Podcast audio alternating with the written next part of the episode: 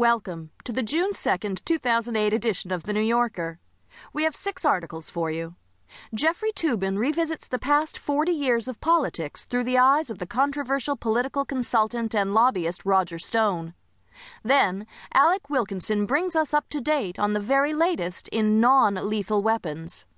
Following that, it's Shouts and Murmurs and a piece by Jenny Allen that's perfect for anyone who's sleepless in Seattle. Following that, it's Shouts and Murmurs, and a piece by Jenny Allen that's perfect for anyone who's sleepless in Seattle. Next, Sasha Frere-Jones says the new album by Usher reveals his new side.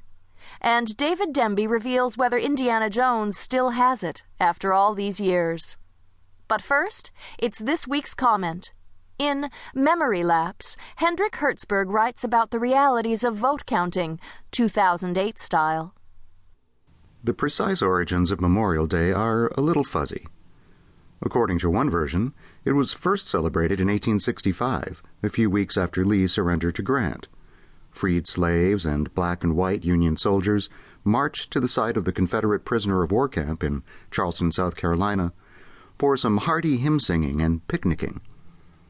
Others place its beginnings in Waterloo, New York, a year later, while still others date it to eighteen sixty-eight, and a proclamation by the commander of the Grand Army of the Republic, the Northern Veterans Organization. What no one disputes is that the holiday's founding purpose was to honor the Civil War's fallen. This year, thanks to H B O, the remembrances of the Memorial Day weekend encompassed another American Civil War, happily less lethal to its combatants but far from trivial in its consequences, the election of two thousand. H B O's movie Recount has fewer shrinks than The Sopranos and fewer laughs than Curb Your Enthusiasm, but its overall factual accuracy has been attested to by close observers of the events it portrays. It reminds us of some essential truths about the election and its aborted recount, that more Floridians went to their polling places to vote for Al Gore than for George W. Bush, that a full and fair count would have confirmed the voters' preference, that the White House was awarded to Bush, the half-million vote loser across the nation, by a five to four Supreme Court diktat. The injustice of Bush v. Gore was obvious at the time.